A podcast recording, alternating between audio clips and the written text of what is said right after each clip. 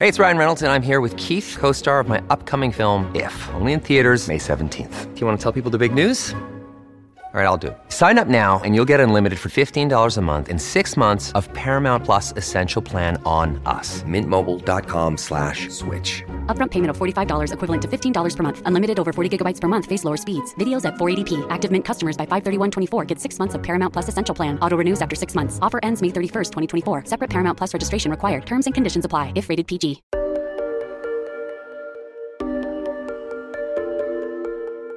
Right now is the time when we can finally open our windows and enjoy the fresh air. The temperature actually feels like fall. And you might be remembering why you even live in Arizona in the first place. We are finally out of the heat. All summer, the Valley 101 team answered your questions about heat and how it affects us here in the desert. From what can we expect out of the monsoon season to how does the heat influence aviation? And even more serious topics like how is the heat impacting us long term? And how does extreme heat affect us? And I feel like this is a question we get a lot from people who don't live here. It's always, oh my gosh, but it's so hot. How can you stand it? What do you even do all summer? And my go to answer has always been the same we go from one air conditioned spot to the next. When listener Caitlin Yang moved here from Oregon, she noticed something that she had never seen anywhere else.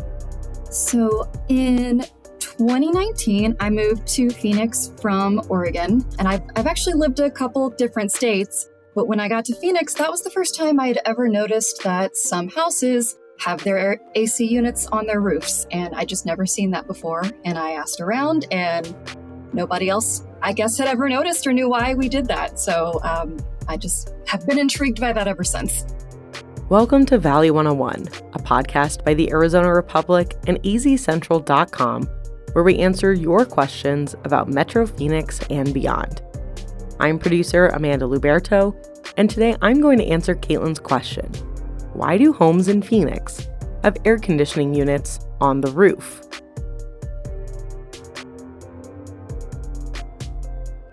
She noticed it when she first moved here, and it even stumped the people around her. I don't know, something I've noticed as I've driven around and I pointed it out to my parents when they visited, who said, "Yeah, that's unusual. I don't I don't know why you would do that."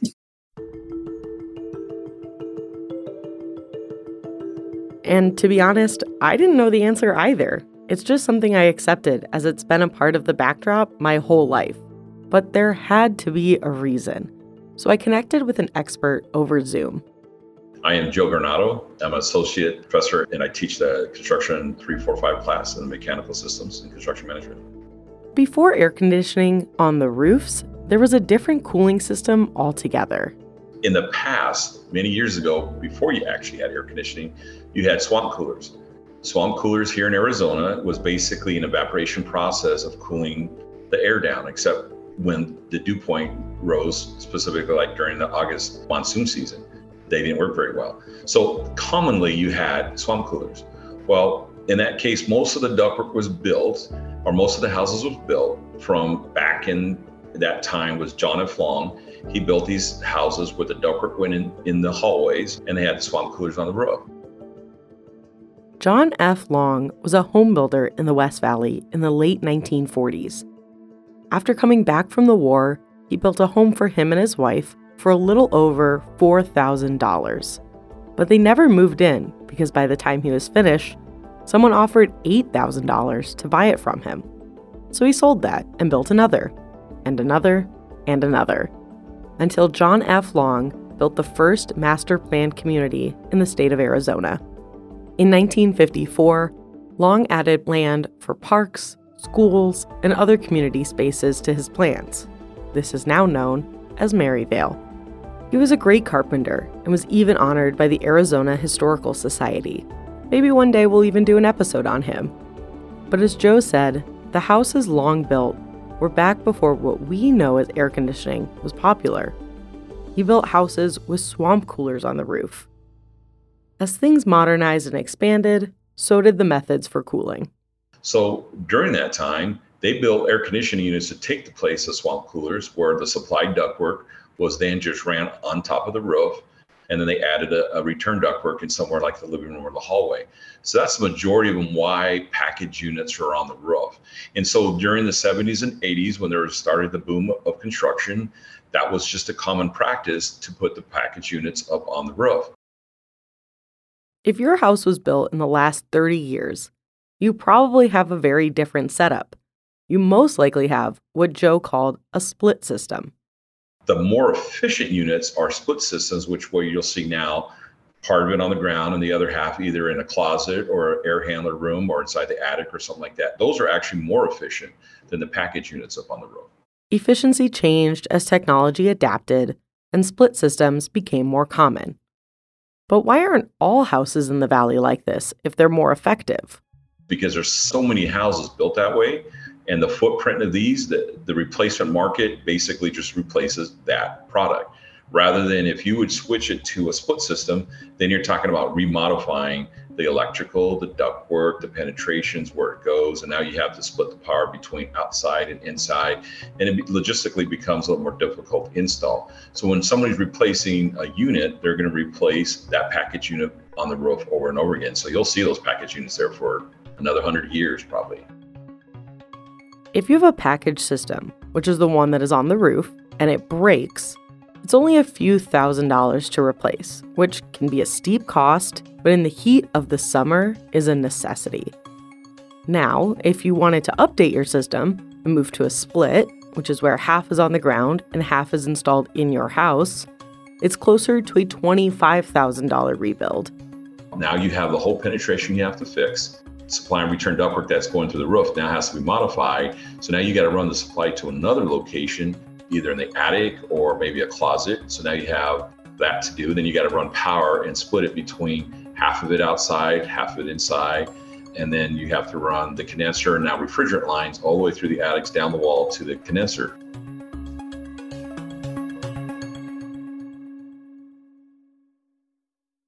Joe and I chatted about how spying a package system on the roof is almost a marker of what year that house was built.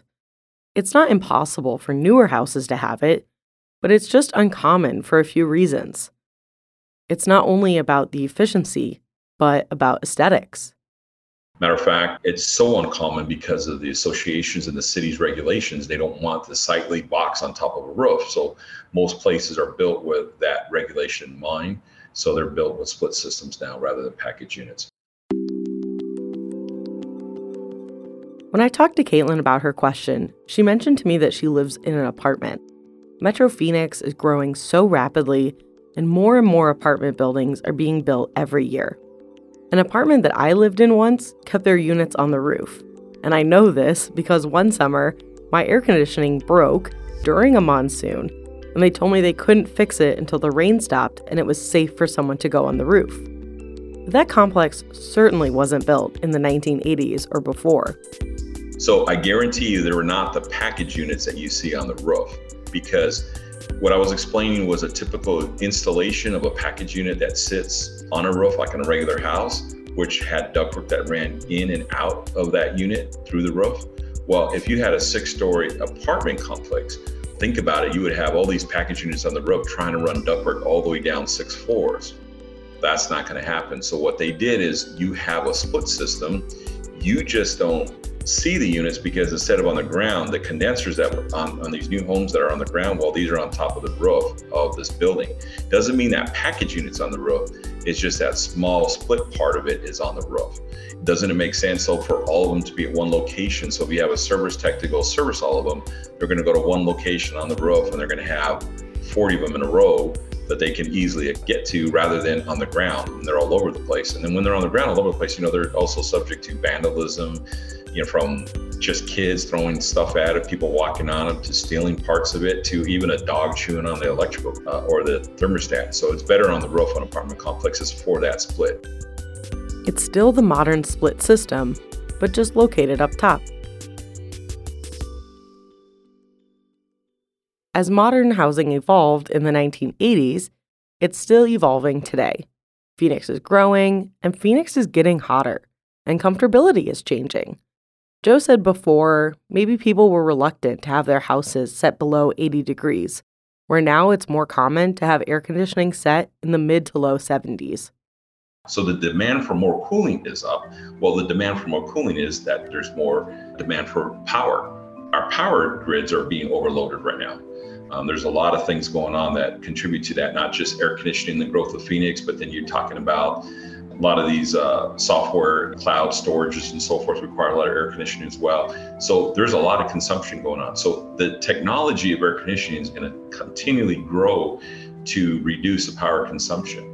And 20 years ago, they started to develop air conditioning systems so they were more efficient, where you could turn it on sooner, like in April or May, and not worry about paying high electric bills because they had like various stages, like single stage, two stage system. And our water supply is related as well.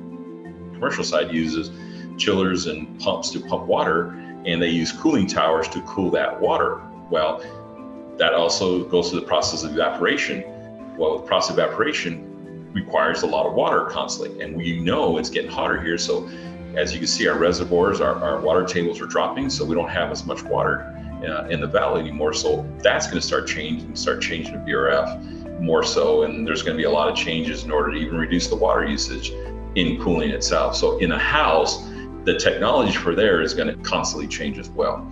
So our usage of the electrical will reduce significantly in the next 20 years uh, with air conditioning system because of reasons of the water itself, with the demand of using power.